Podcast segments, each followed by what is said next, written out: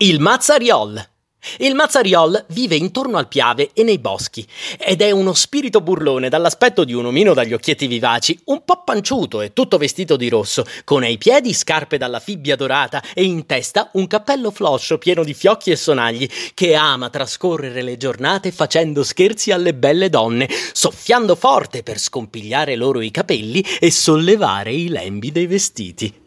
Su di lui la tradizione orale afferma che salvò Oderzo da Attila. Era l'anno 452. Il Mazzariol rimase a guardare inorridito coloro che distruggevano la sua amata terra e pensò che non poteva lasciarla in mano a uomini così crudeli. Così entrò nell'accampamento degli Unni e legò le code dei cavalli alle stalle. La mattina successiva, quando i soldati se ne accorsero, tagliarono le code ai cavalli, ma non sapevano di commettere un errore che avrebbero pagato molto caro. Improvvisamente sembrò che i cavalli degli Unni avessero perso tutte le forze, correvano come ubriachi e i barbari scapparono via, spaventati e sconfitti. Si dice che nelle notti di luna piena lo si possa ancora vedere mentre in barca scende lungo il piave.